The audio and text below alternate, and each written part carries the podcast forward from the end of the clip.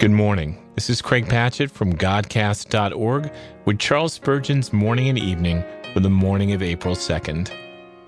Matthew 27 14 reads, He answered him to never a word. He had never been slow of speech when he could bless the sons of men, but he would not say a single word for himself. Never man spake like this man, and never man was silent like him. Was this singular silence the index of his perfect self sacrifice? Did it show that he would not utter a word to stay the slaughter of his sacred person, which he had dedicated as an offering for us? Had he so entirely surrendered himself that he would not interfere in his own behalf, even in the minutest degree, but be bound and slain an unstruggling, uncomplaining victim? Was this silence a type of the defenselessness of sin? Nothing can be said in palliation or excuse of human guilt, and therefore he who bore its whole weight stood speechless before his judge. Is not patient silence the best reply to a gainsaying world? Calm endurance answers some questions infinitely more conclusively than the loftiest eloquence.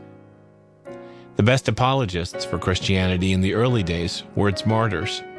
The anvil breaks a host of hammers by quietly bearing their blows.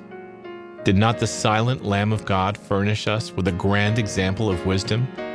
Where every word was occasion for new blasphemy, it was the line of duty to afford no fuel for the flame of sin. The ambiguous and the false, the unworthy and mean, will ere long overthrow and confute themselves, and therefore the true can afford to be quiet and find silence to be his wisdom.